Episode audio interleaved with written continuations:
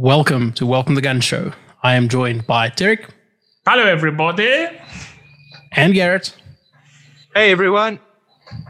And uh, tonight we're going to attempt to talk about a topic that is not very well defined, so we'll see where it goes. Um, but T and I have both had some some interesting observations around uh, carry gear and how unforgiving it can be under certain circumstances. Um, and we'd like to one share share our our recent experiences with the stuff, but two have a little bit of a discussion, see if we can figure out some some some reasons behind what's happening and uh, perhaps some solutions going forward.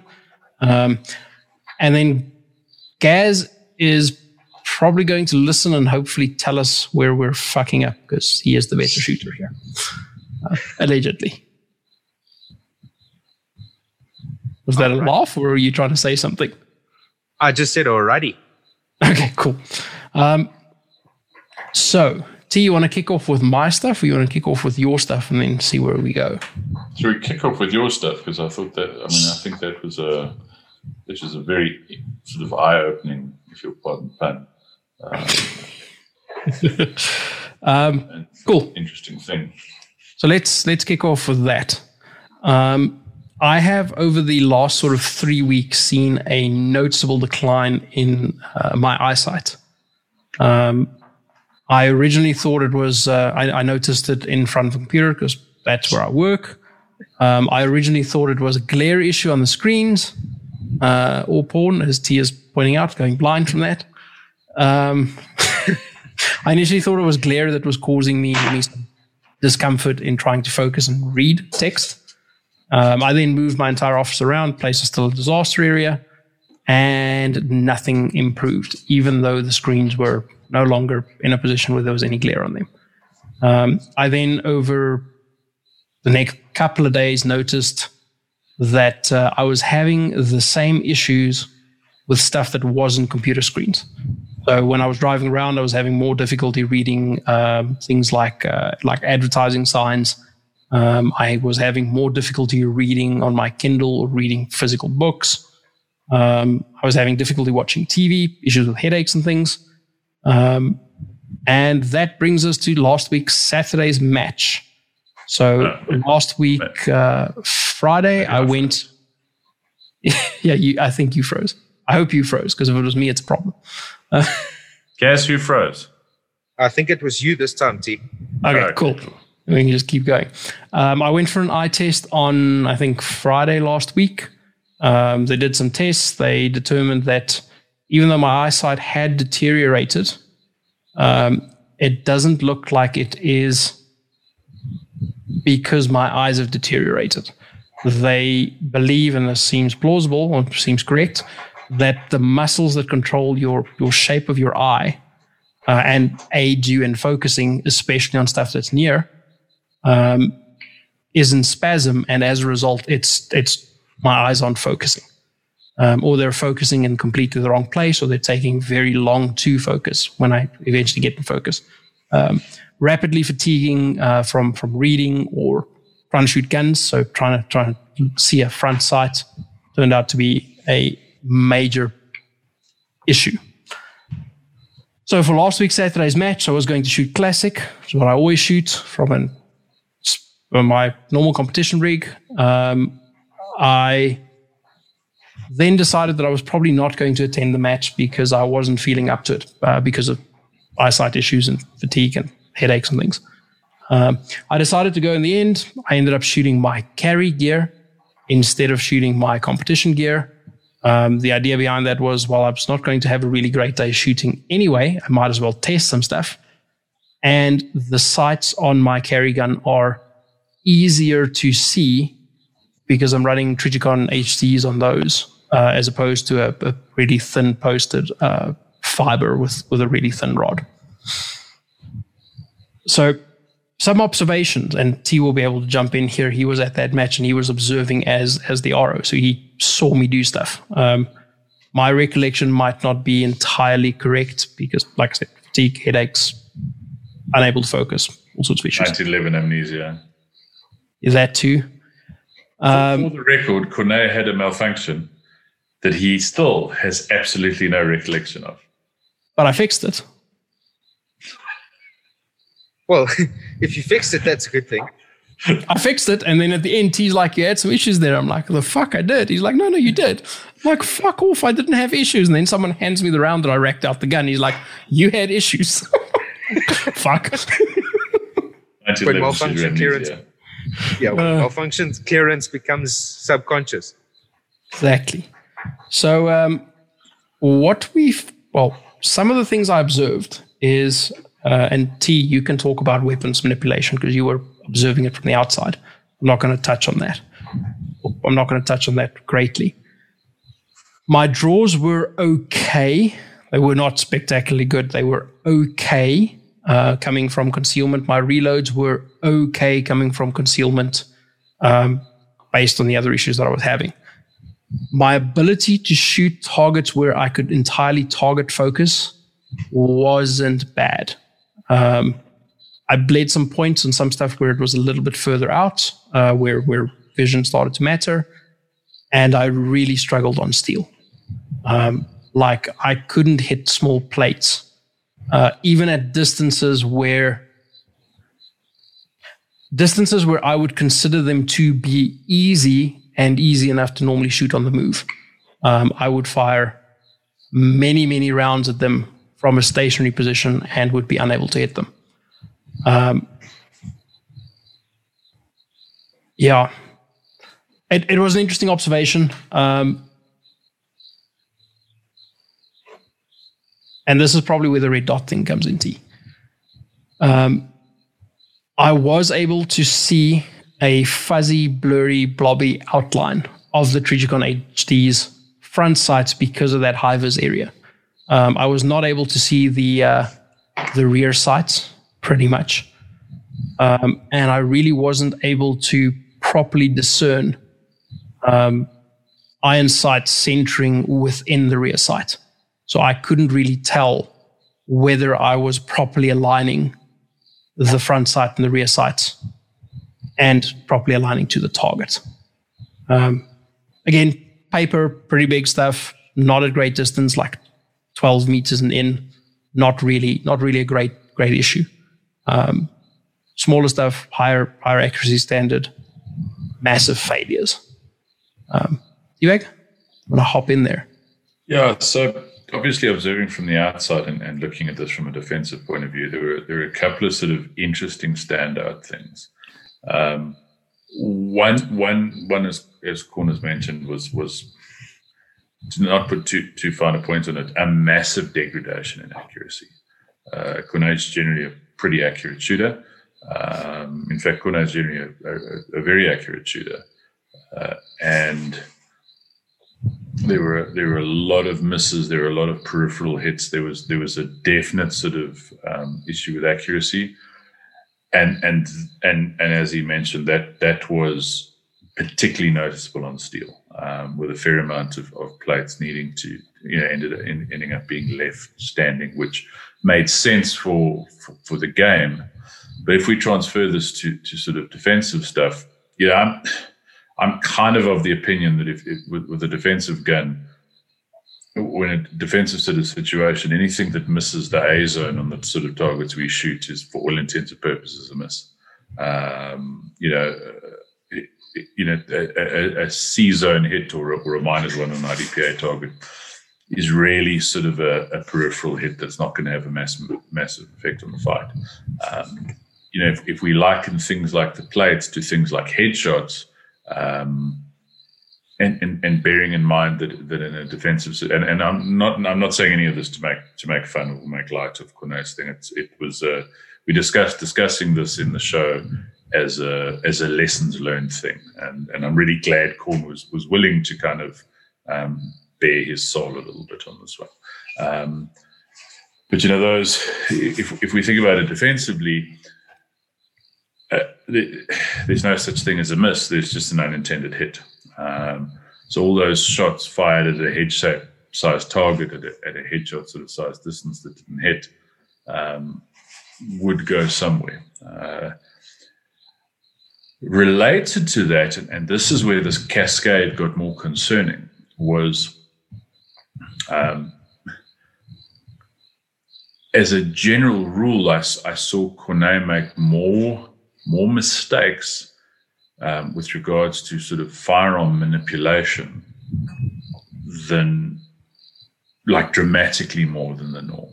Uh, and I think this is where the, the, the, lessons need to come in. One, you know, those those wonderful, uh, well, on, on, sort of a, a, a macro level, all that stuff that works fantastically when the sun's you know the sun's shining it's impossibly blue skies and fluffy white clouds and the, and the trees bring us beer like Pat Rogers used to laugh and joke about. Um, the the stuff that works there may not necessarily work where where, where things start falling apart. Um, you know if, if if we think about sights a fair amount of guys are carrying guns with with fiber optic sights with a really nice sight picture on a sunny day on a range, um, where those sights for Cornet that day, and, and this wasn't a fight. So this was was was even without the pressure of a fight, just with a with a a, a not completely out there physiological issue, you know, sort of a, a health issue. Um, I, am guessing would probably have been invisible to you, Corn oh yeah, I, I didn't shoot my competition guns because I attempted to do a little bit of dry fire the day before when I was considering not going, and I couldn't see the sights on my competition guns. The front fibers are just one not obvious enough; they're not bright enough, and two, the front blades are just too thin. Um, so even if you have a, a, brightish fiber on there, I probably wouldn't be able to. I couldn't align the HDs front sight to rear sight. Um, and there is some contrast there. I definitely wouldn't have been able to to do that with a, with a blacked out sight or a or a small thin fiber post. It just wouldn't have been possible.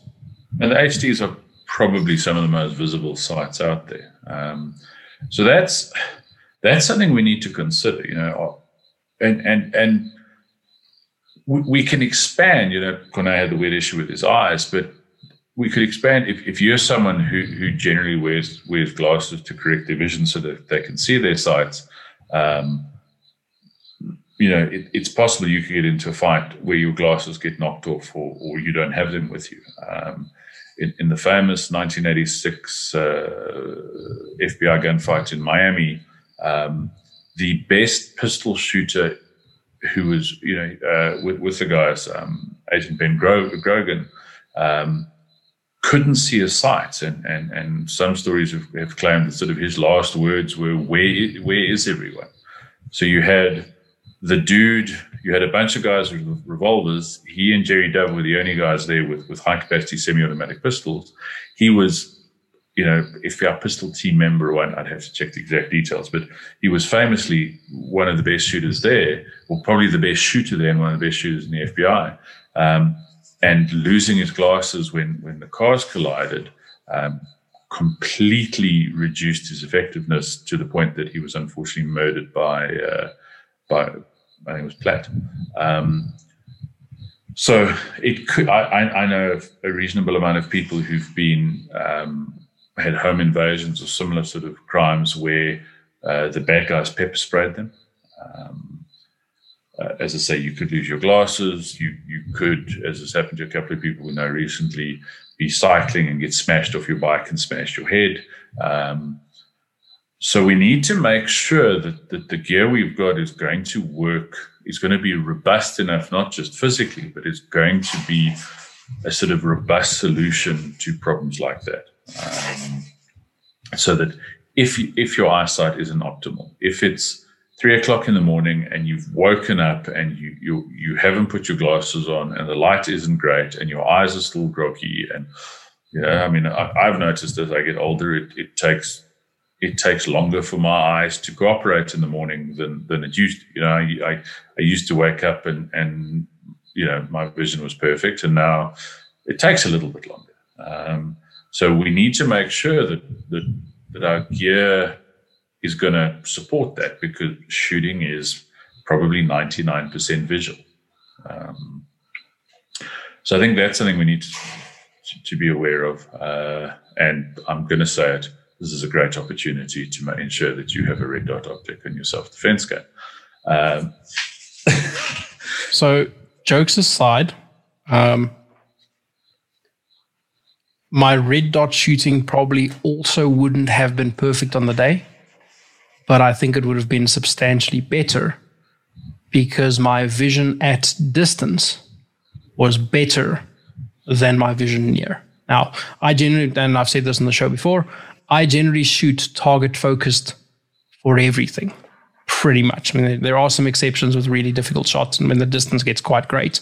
Um, but I generally shoot target focused. The target focused shooting with iron sights work for me because I can see the alignment of my iron sights to the target and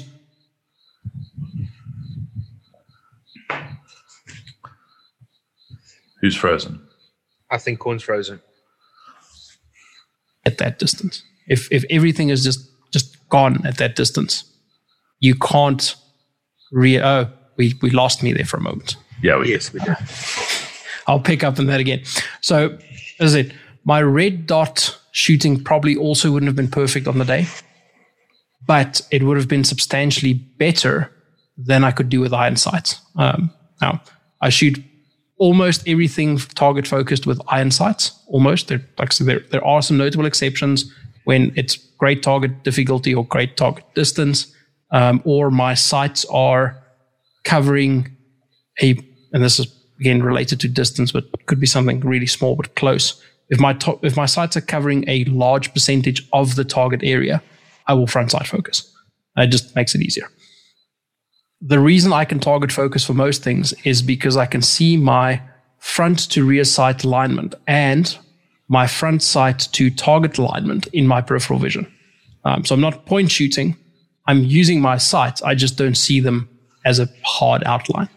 Um, on Saturday, I was unable to do the fuzzy things with enough clarity that I could align them uh, to each other, top to bottom, equal light, height, equal light, and alignment to the targets were challenging because the front sight, instead of it, it doesn't have a, a hard outline, but it generally has a defined top of front post that I can see, even when they're blurry in my peripheral when I'm shooting target focused. Uh, I didn't have that on Saturday. Um, I had a much bigger blob of yellow where the Hivers front sight generally is. And that's what I had. I didn't have front sight, didn't have rear sight. Um, and I, I can see the targets, but making that alignment happen was, was difficult. Red dots solve that to a great degree because they're focused at infinity and you stare at the target. And we don't really care if the dot is sharp or not. Um, if your eyes work, the dot will generally be sharp when you're target focused, but that is less important with with the dots. Um, you can you can float the blob over it, and you should still be able to shoot to high accuracy to, to, to high standard. Um, so yeah, I genuinely think that a that a dot gun would have made Saturday easier. I think also related to that, and, and that ties, you know, a lot of guys go on about how they don't use the sights, and I've, I've long said, awesome, take a gun, knock the sights off, and shoot, and tell me how well that goes. Um, because I think often guys aren't aware of how much they may be target focusing as opposed to point shooting, because they're not necessarily the same thing. Um, and I think that also brings us to to some other issues that um, were sort of second order uh, results of that. One, one, as I mentioned briefly earlier, I saw Corn make a lot more mistakes with his with his handling, not sort of dangerous stuff, but um, but you know thing, things like bobbled reloads, bobbled manipulations. Um, and and my theory is that was a result of of the sort of pressure of not being able to see and going oh fuck oh fuck oh fuck, uh, and especially having something go wrong. So oh shit, I've got to reload because I've now fired a whole lot of extra shots at that piece of steel.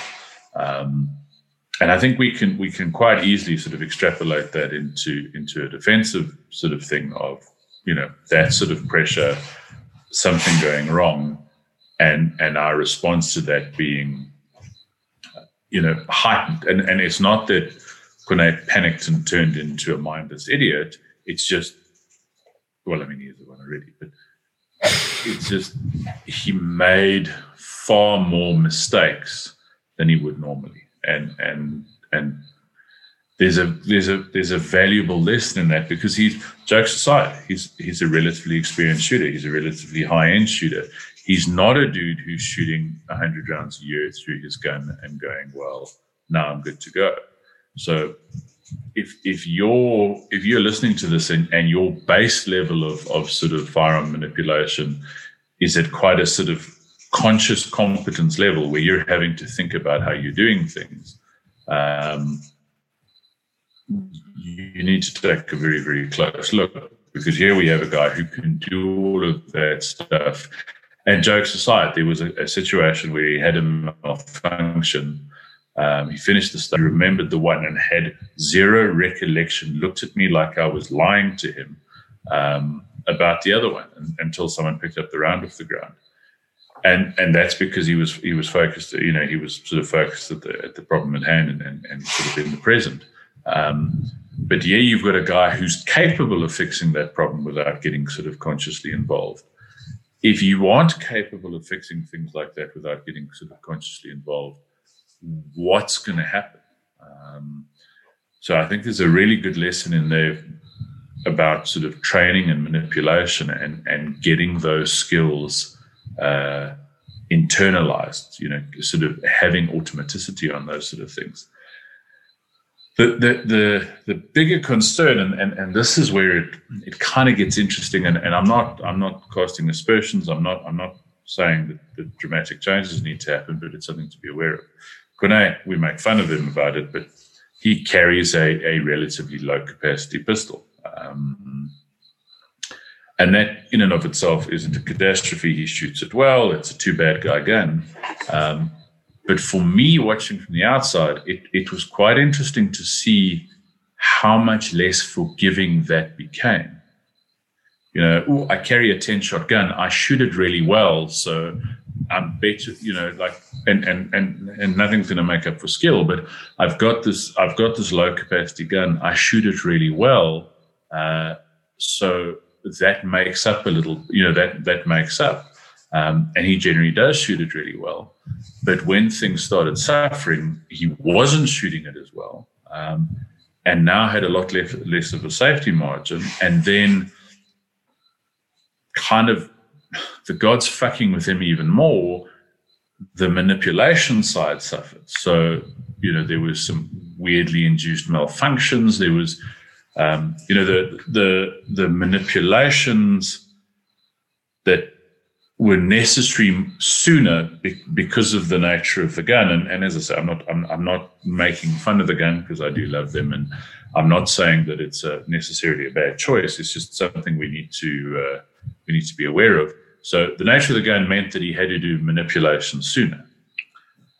The nature of the situation he was in and, and, and the difficulty he was having meant that those manipulations were substantially harder than they would have been ordinarily.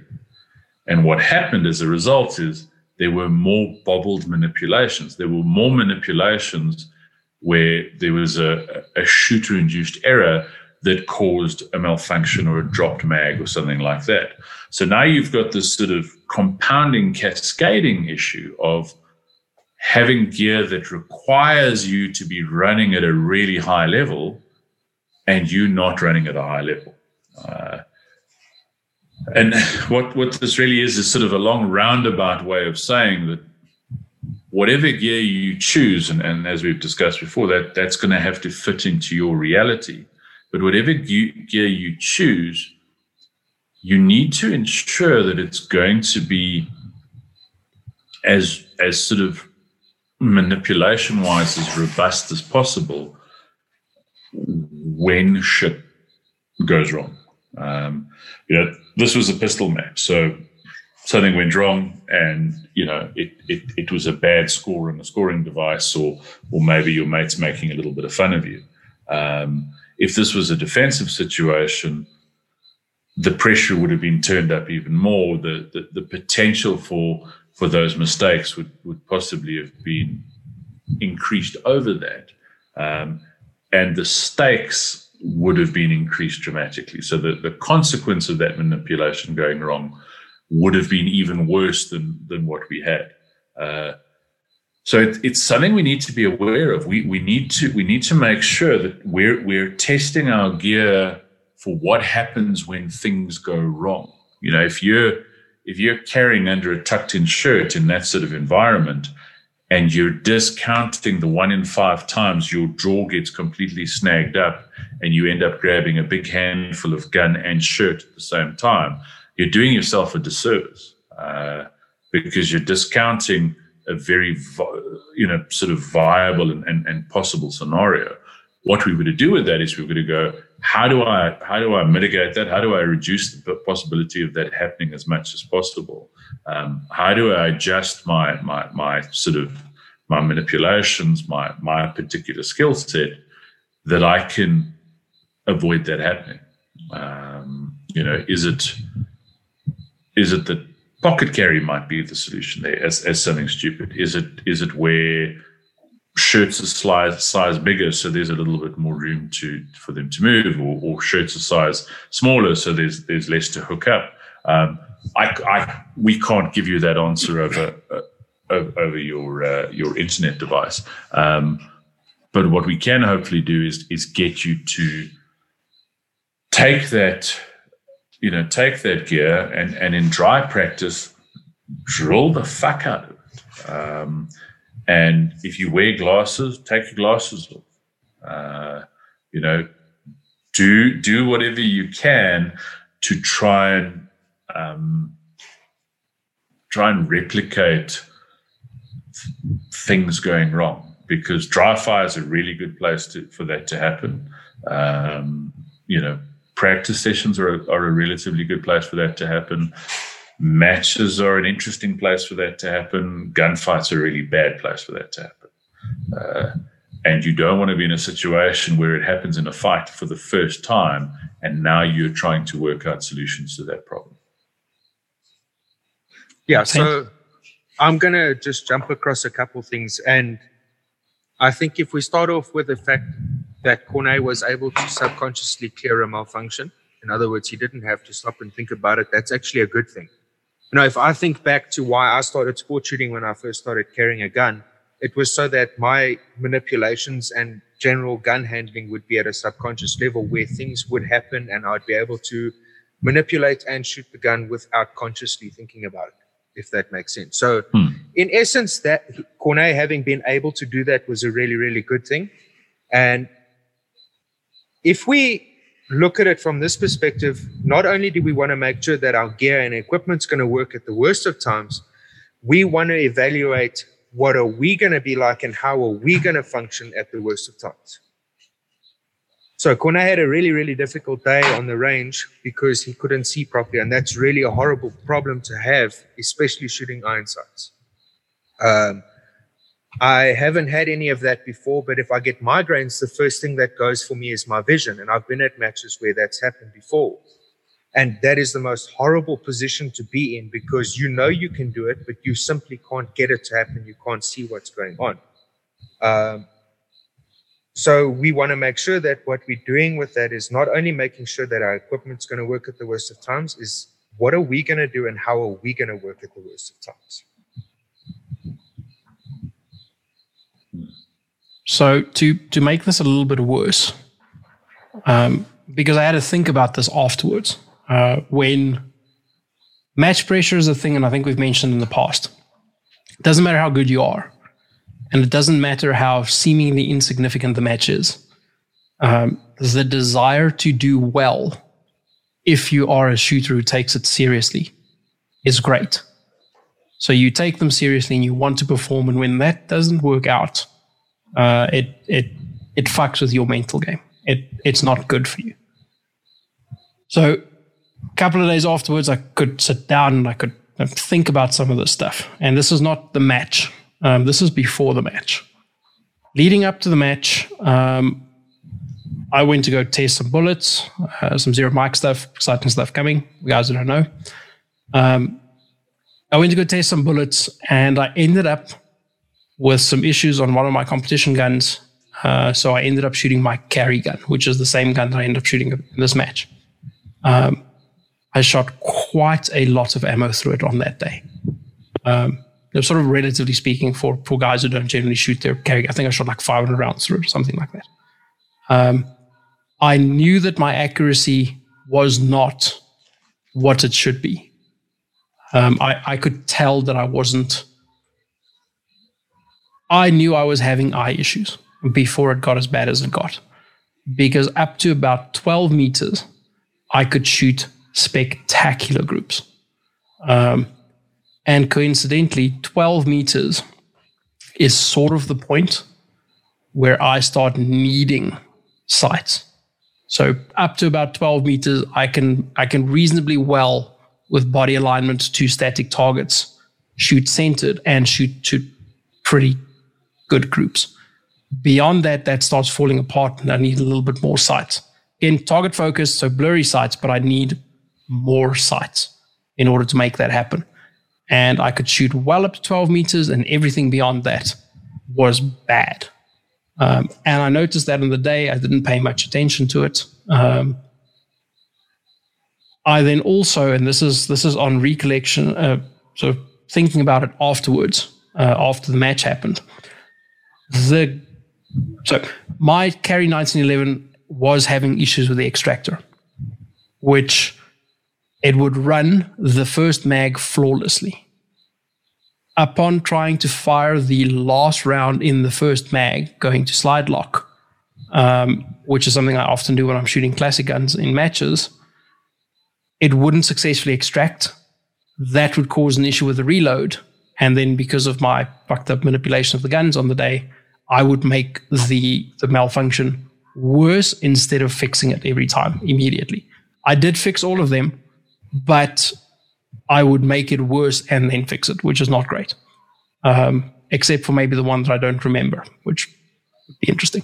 Uh, I think that the extractor problems were already happening on the day that I went to go shoot that 500 rounds, thinking back. But because I was having issues and I wasn't as focused as I would normally be, I think I ignored them. So it's it's I don't think it wasn't that I. I don't think it was that I didn't know the gun was having issues. I think it was I was mentally blocking it out because I wasn't paying attention. And thinking back post match, um, the mind went, "What, dude? There was some weird stuff in that 500 rounds. Not consistently weird stuff where you go, this gun doesn't work, but there was some stuff that was happening that doesn't normally happen. That should have been a clue to something is wrong and this thing needs to be fixed. Um, I carried that gun another five days or something leading up to this match before we ran into the problems, and I'm not currently ca- carrying it. I believe I've solved the problem, but I haven't tested it. Until it's been tested, it hasn't been fixed. Um, so I'm carrying something else. Um, so that's something else that's important. There were some some great failures during the match on my part, but because of some physical issues and some some difficulties, there were some failures on my part leading up to this match that I don't think would normally happen. Um, because I'm normally quite. Uh, when I go and shoot guns, I generally do a, a round of firearm testing too because I carry 1911s. Um, there, there is maintenance required and there is routine testing required to make sure that they're in an operational condition. And I think I just ignored the signs, um, which is bad. I, I think also related to that, and, and, and it's something we need to be very careful of, is self delusion. Um, Corn and I had a bit of a robust debate on the range where I'm like, dude, your gun's not fucking working. And is like, no, it's fine. I shot it the other day. And I'm like, dude, your gun is not fucking working. And he's like, no, it's fine. I shot it the other day. It must be the ammo, the mags, the phase of the moon, uh, you know, I put the wrong my socks on the wrong feet or whatever. Uh, and that's a common thing where where the gun gives shit, and we immediately go, no, it, it, it can't be that my gun's giving shit because it's always worked. And, and Corn's lightweight commander generally runs like a fucking stabbed rat. Um, but as, as, as we determined after the match, there was an issue. Um, and that was, that was causing a lot of the issues he was dealing with um, at the time of the match. But we need to be careful of guessing. If, if, if your gun starts giving shit um, with your reloads that generally work fine, pull out a box of fucking factory ammo and shoot it. Um, because you want to take away as many variables as possible. Uh, don't just assume that all of a sudden this box of reloads out of the, the, the batch that I've been shooting that have been hundreds this box must be bad. That's why my gun's not working. It might be your gun. It might be your magazines. It, it, it could be a couple of facets. Uh, so it, it, it's important to be realistic with yourself as well, um, and to not delude yourself, to not to not immediately assume that uh, there must be an explanation that fits what I want it to be. And and we're all guilty of this. You know, we, we're using the Cornet example, and as once again, I'm really glad that he's, he's happy to kind of, um, you know, bear this thing because there's a whole lot of stuff, and it, uh, you know, it sounds like we're being negative about him, and we're not. Um, we negative about him the rest of the time, but it's it's it, it's really important that that we look at things like this and and we we're realistic because we've all we've all done the oh, fuck I had a malfunction today but it was it was probably the ammo. Um, you know yes if it's if it's your fucking bucket of rejects that's one thing. If it's out of your case gauge sort of checked ammo and all of a sudden you've had a malfunction especially with a carry gun you know it also applies to a match gun with a match coming up, but especially with a carry gun. Uh, then we need to start having a look. Um, you know what what is causing the problem, um, and and how am I going to fix that? Uh, so I think I, I, think that's that's one of the lessons out of this. As I say, I, I, think another big lesson out of this is we need to make sure that our, our gear is not just viable when things go optimally. Um, you know that that's not to say that you know if, if if your situation requires that you have a fucking Ruger LCP under your cap because that's all you can carry at work. Well, then it is what it is. Um, but sometimes it might be that that you just couldn't be bothered, or that you think this gun looks cooler, or you like the grips on this gun. Um, and and we could find ourselves dealing with something that, that's not as optimal uh, when things don't work. Um, you know, some sometimes that that soulless plastic people popper that that brings absolutely no joy, but that runs like a sewing machine, might be the viable thing to lug around with us because if shit goes wrong, um, it's one less thing to be fighting against. You know, if this is a defensive gun and you're using this for real, you have enough things fighting against you that your own your your, your gear should be supporting you. It, it shouldn't be fighting you. Uh, and and we've discussed guns, but that could that could be holsters, mag pouches, what the fuck ever, the shoes you wear to work. Um, you know, it, it's all stuff we need to try and try and make viable for our, our reality. Absolutely, I'm I'm usually on top of that stuff. Um, I don't usually write off malfunctions as it was just the way the wind blew um, because they can be deadly. I mean, it could kill you if that's your carry gun.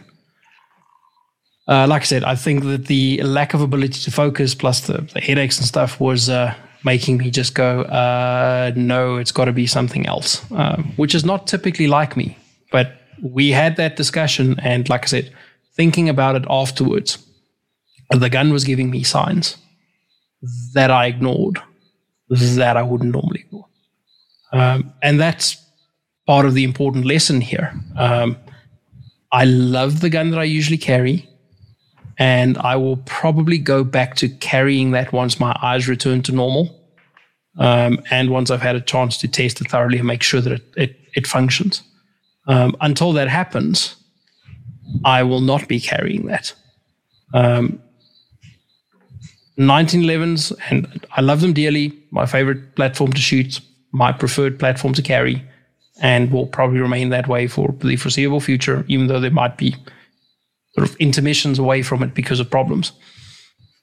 They are unforgiving on maintenance. They are unforgiving on lubrication. They can be unforgiving on ammo. They're certainly in 9 mil unforgiving on, on magazines. Um, and as T said, being lower capacity, those critical manipulations that you need uh, are going to happen sooner and more often. So if things aren't working out because you're having a bad day or something's gone wrong or whatever, uh, the gun is going to be massively punishing on you.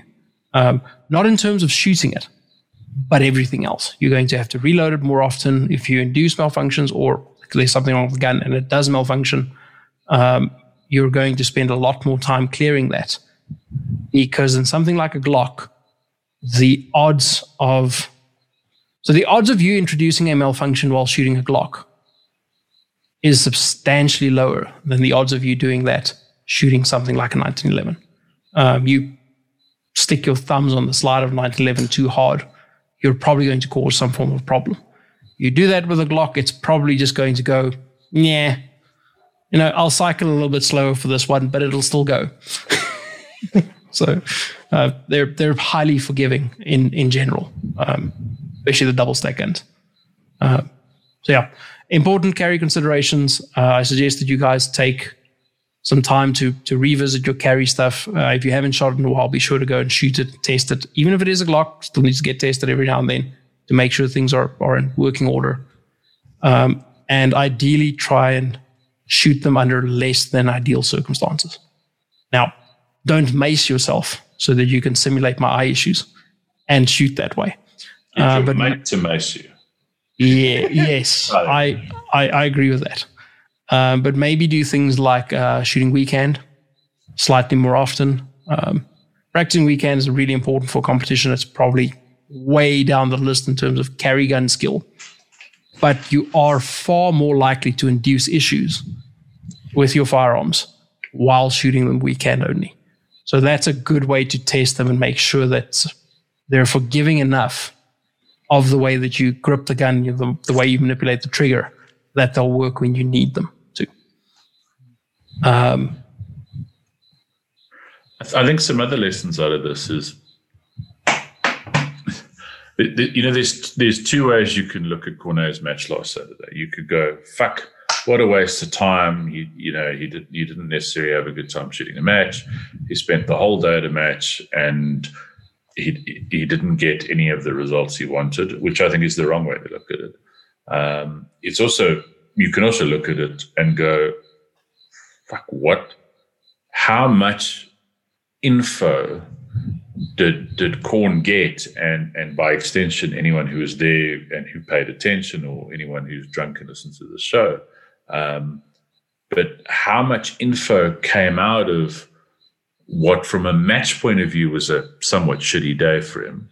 Um, but it was a it was a very educational day. There was a, there was a lot of there was a lot of stuff that we can we can sit and work through and and learn from. And and that's not to say we have to change everything that we do. It, it, it what it is to say is that we need to be aware of deluding ourselves. We need to be aware of, of going, well, this thing's fine because when I do X, it works all right. Um, we need to, to, to test our carry gear hard. Go do, you know, at the very least, go do, go do Ken Hackathorn's wizard drill. Um, if you can't pass the wizard drill with your carry gear, you need to start looking at that. And that's a two and a half second par time. It's a strong hand only three meter shot to the head um, and, and sort of a four inch circle in the head. A, a strong handle freestyle, um, five meter shot to the head, uh, a, uh, a, seven meter shot to the head, and then at 10 meters, two shots to the body. Um, and that's done, ideally done cold with your carry gun in your carry holster with your carry ammo. Um, and if you can't pass that sort of basic standard, um, I, I, would severely start looking at, at changing shit up until you can. Um, you know, it's it, it's a it, it's it's a small one. That's a five round one, and, and and that. But we need to be we need to be seeing what we can do with this gear. We need to be seeing what's going to hold us up. Uh, shooting a match with your carry gun from time to time is a really good idea. Um, it's going to put you under about as much pressure as you can artificially. Um, and that's where we can start discovering what what goes wrong. You know what what's different between the Shadow Two you shoot competition with and you know the freaking G26 that you carry. Um, you know there, there's going to be differences, and we we can't necessarily expect our carry gun to perform like a competition gun because uh, you know the the things that make a great carry gun or a great competition gun often don't make for a great carry gun. Um, but we need to be making sure that that carry gun can fulfill its job. Uh, you know, I, I, wouldn't I wouldn't go to a, a rifle match with my shadow um, because it's not going to be able to do the job. That doesn't make it a shit pistol uh, or a shit firearm. In fact, uh, that's that's about as far away from the truth as you can get. It's a great firearm, but it's not a good rifle, um, and it's a really terrible shotgun. Uh, and and and that's the same thing with you with your carry gun. But you do need to see what it's capable of doing. You do need to you do need to shoot it um, under as realistic sort of conditions as you can, and go. Is this going to be good enough? And and if if your performance when everything goes well is either just good enough or probably not good enough, then you you need to you need to make some changes, not only necessarily to your gear, but most likely to to how you're practicing and, and, and what you do. Um, and as I say, to me, on an IDPA target, an IPSC target, with a with a carry gun doing a carry drill, if if I've got shots in the in the C or the D zone, I consider them misses. I don't I don't I, I don't consider those. Oh, that's all right. It's a Charlie. I I look at that and go, fuck, I missed that shot. Um, so I, I, don't expect to be able to do it as fast as I can with my competition gun. I don't expect to be able to do it at the same at, at as well at the same distances as my carry gun. Um, but if I'm if I'm standing on my hind legs and, and shooting a group at 20, 25 meters, I need to be able to shoot a reasonable group. Uh, and and if I'm I'm drawing at five meters, I, I need to be able to put the rounds exactly where I want them to on, on demand.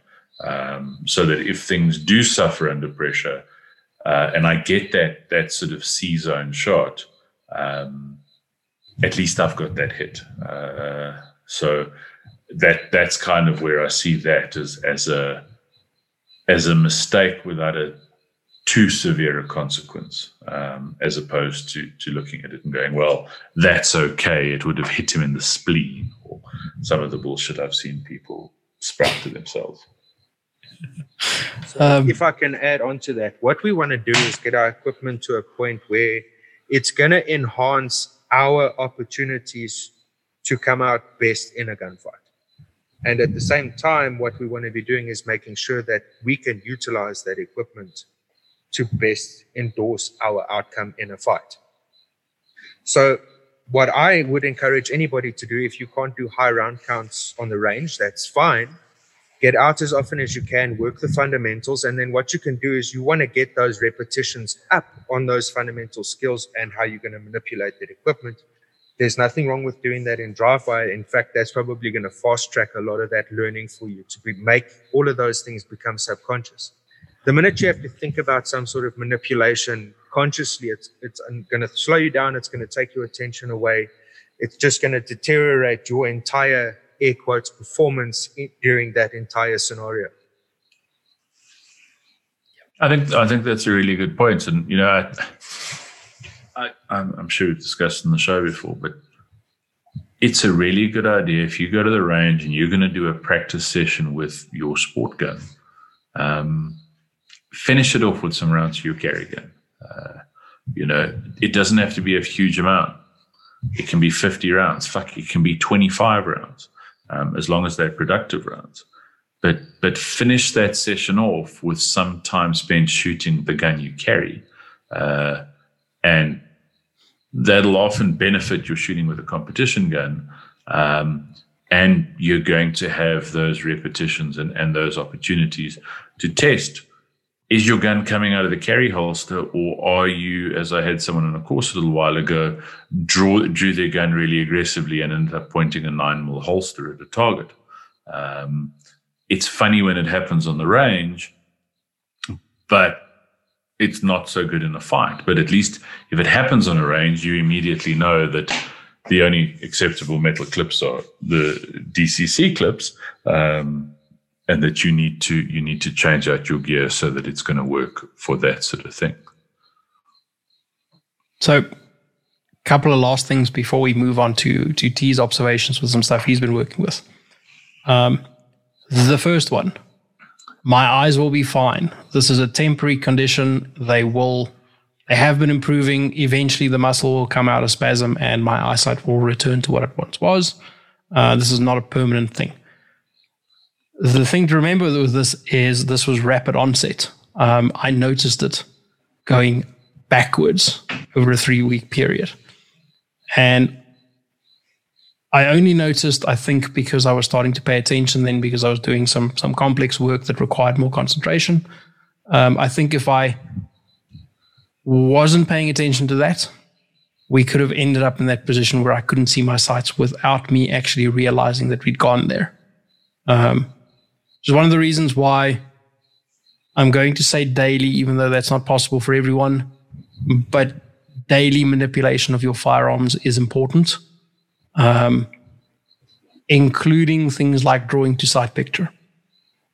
That'll help you identify when this sort of thing is happening to you, and it could happen to any of us at any point in time, um, so that you can address it.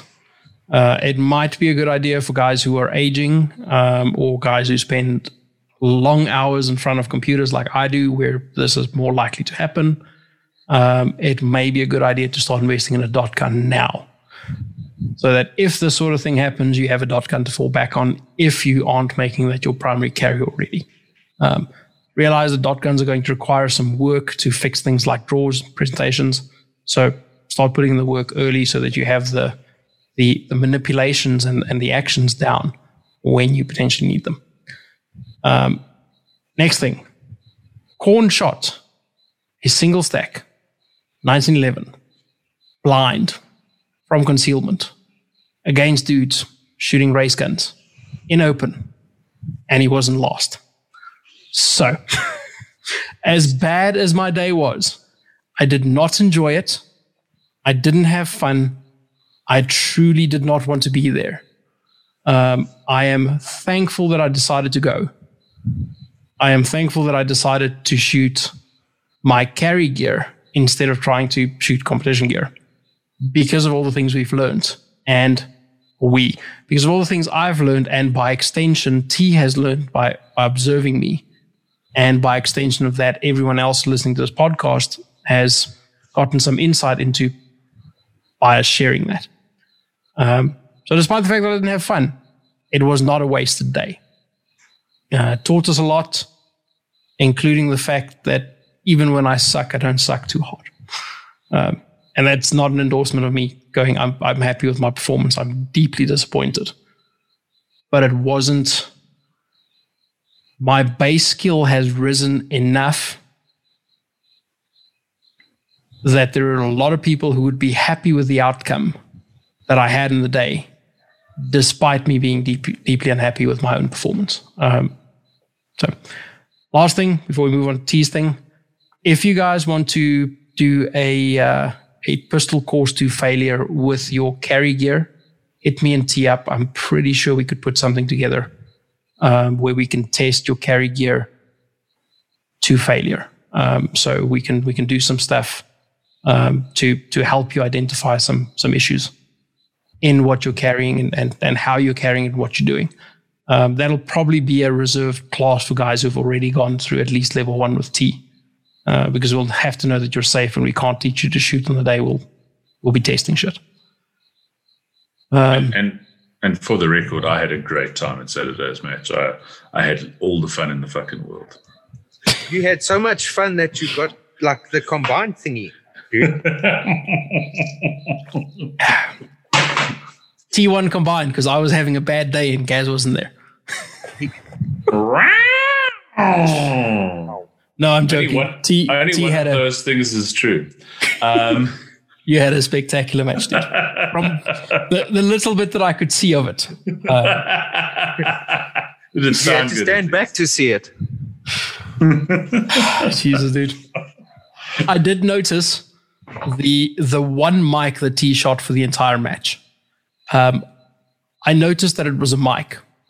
Uh, it took me like probably three seconds to realize what had happened because my eyes were just like, I expected to see something happening on the target somehow, and I didn't see that. But like, I, I'm not sure. like, That that one I knew was a Mike immediately, but I was moving too fast to fucking worry. Oh yeah, you you were gone while I was trying to process what the fuck was happening. You were shooting the last targets on the stage on the other side. Uh, so you had a spectacular match, dude. Got all It the looked percentages. good. We should have videoed it for the grams, but the Rona. Yeah, exactly. Um, Um, yeah, a couple of observations I've had as well. I, I spent a fair amount of time in December sort of shooting my carry gun because I wasn't really happy with what I was doing with it. Once again, it, it's not that I was shooting it terribly. I just wasn't doing with it what I what I'd like to be able to do with it. Um, and I've made a couple of changes now that, that do seem to have helped it. Um, two of my big observations out of this was uh, on, on the one side, I I hadn't shot my shadow for at least a month, probably over a month. Um, in fact, I hadn't looked at it. I, I uh, in in December uh, put it in the safe, and uh, I think the day before the the match last weekend, I thought I'd better take this to the range and see if it still fires. Um, and the time I'd spent shooting the harder to shoot gun had definitely translated um, from a shooting point of view to the other gun. Uh, some of the stuff I hadn't practiced was had suffered a little bit. Um, my, my draw wasn't wasn't really where I wanted it to be, um, but but the, the skills I had been practicing had definitely translated uh, to the other gun. Um, and that's going to work both ways. You know, if you if you if you're spending a lot of time on the easier to shoot gun, it's still going to make you better with the harder to shoot gun, just not as much better. Um, so if you are one of those gamers who uh, has a comp, you know has the competition gun and then has a carry gun that you don't really shoot very much, maybe consider a, a session or two with the carry gun, not just to make you better with it, but also because it could very well make you better with your carry gun, I mean, with your competition gun, um, because they're harder to shoot, because they're less forgiving. Um, it's going to allow you to to kind of improve improve your skill set in general. Um, I uh, a, a buddy of mine who's a, a multiple time uh, Austrian production champion.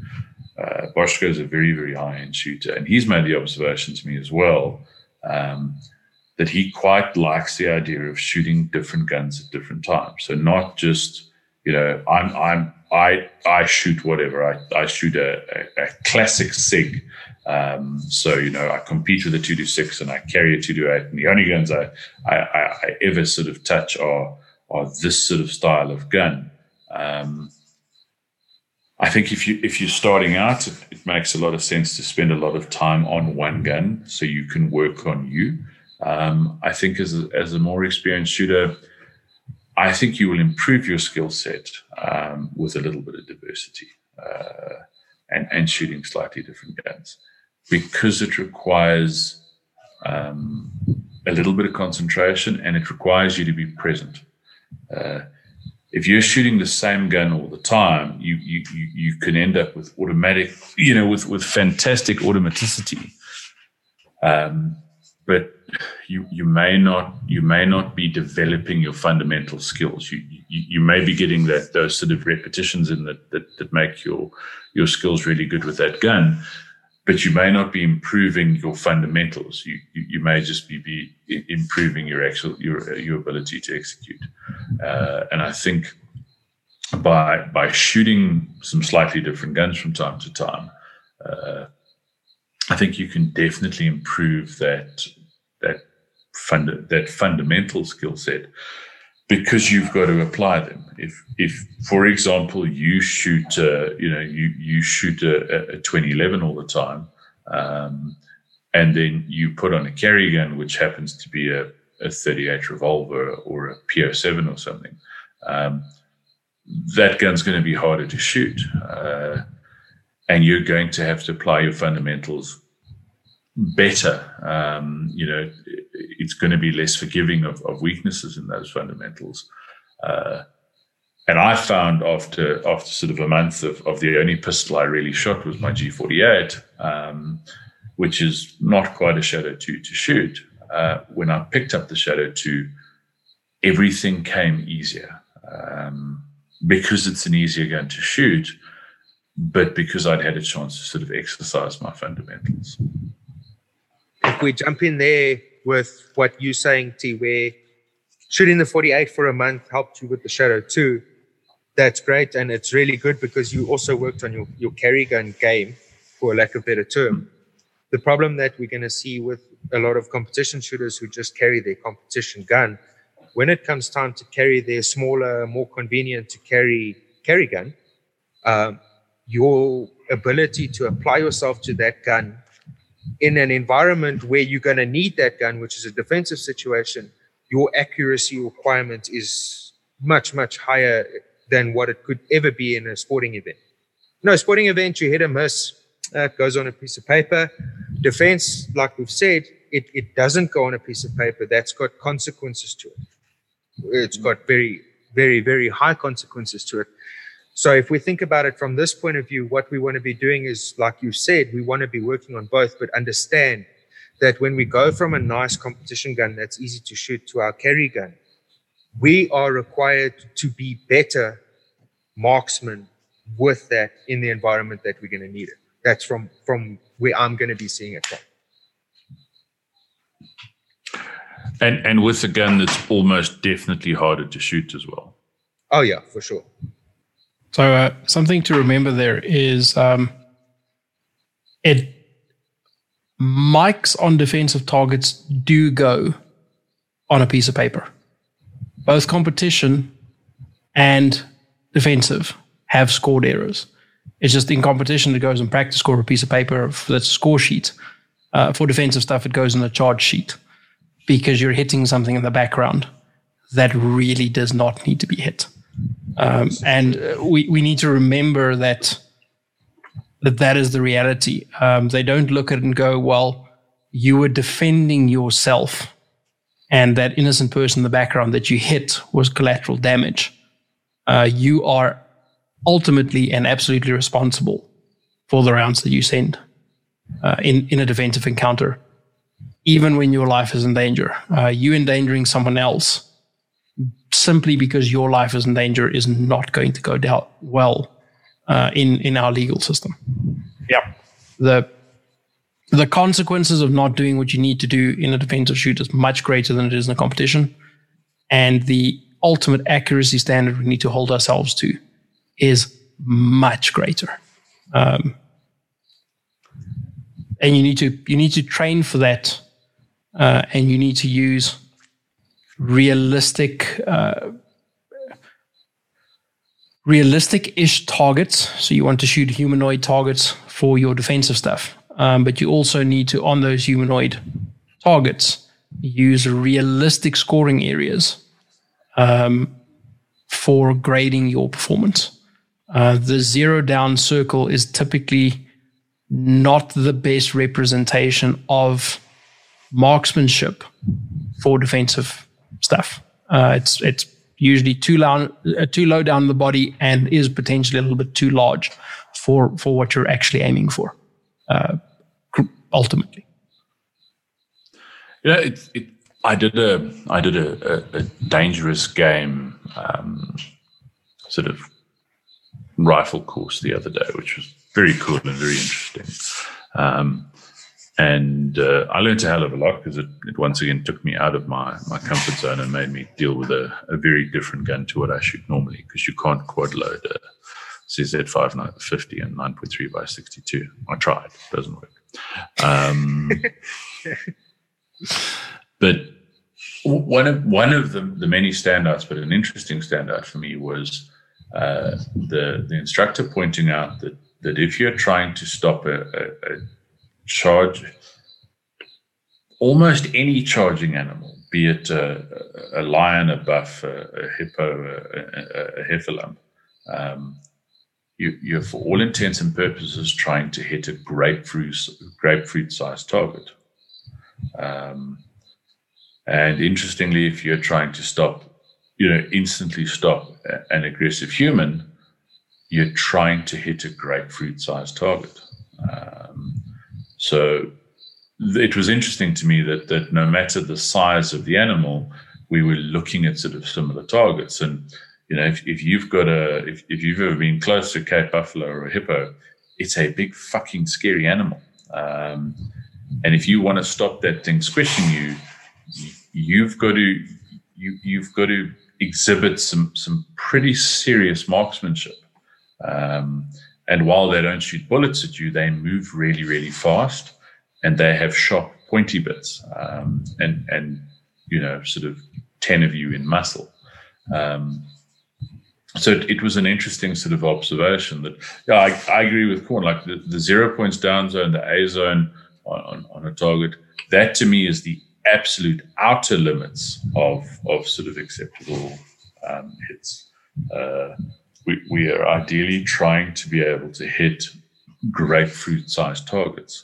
Um, and that can be really challenging with, with, with some of the guns guys carry. Uh, so we need to we need to understand that, and, and we've discussed this on the show before. I understand hundred percent if if your work environment is such that your only option is an LCP in your front pocket. Um, I understand that completely, and I'm much, much happier for you to have that than to have a 20 shot pistol at home in the safe. Um, but you need to understand if you're carrying that sort of gun, A, it's a lot harder to shoot. Um, your accuracy standard doesn't become easier. If anything, it becomes harder. Uh, your manipulations become a lot more difficult, and your manipulations come sooner and are more likely to be necessary. Um, you know, your chances of either having to clear a malfunction or, or, or, or, do something with a six shot pocket pistol is dramatically higher than they are with a, a, a full size, you know, quality service pistol. That's not to say that that's not a useful tool. It's to say you need to understand that tool and its limitations. And I, and I think that's, that's probably the gist of, of what we've discussed this this show more than anything is understanding your limitations and the limitations of your gear uh, and and doing what you can to to make that to make to, to still make you and the gear combination viable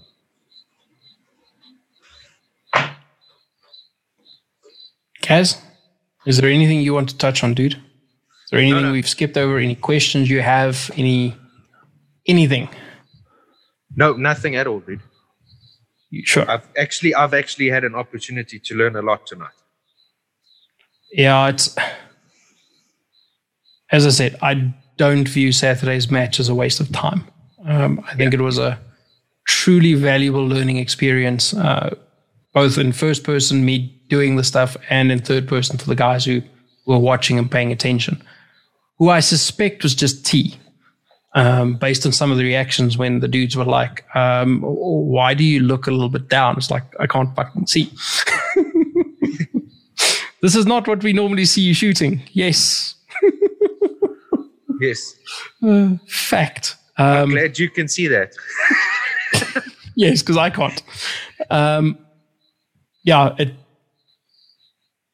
I am really glad that I went. Um, sometimes toughing out the stuff that you know is going to suck and that you truly don't want to do uh, is worth it, even if it's just for the learning experience. Yeah. Um, so do that. As long as you can be safe, as long as you can do it safely. If if there's going to be any questions about uh, you performing action safely, um, maybe don't do it. But Exactly. cool stuff. Gaz, do you want to lead us out Yes, and uh, yes, we'll get yes, T yes, to uh, All right. Okay. So we we're very happy with all of the support and listeners and questions and and feedback that we're getting on the Facebook page and on Instagram and all of that. So we appreciate everyone who's been listening to the show, um, everyone who's subscribed, and if you wouldn't mind, please leaving us a rating. As always, it's a minimum of five stars to get into the club. We appreciate it. Um, a quick thank you to uh, our sponsors at Zero Mike Bullets. Um, by the time you're listening to the show, the website should be live. So go buy some bullets. And if you, uh, before you buy the bullets, if you have a little chat with Gaz, you might even save yourself a, a rant or two. Um, and on that, later losers.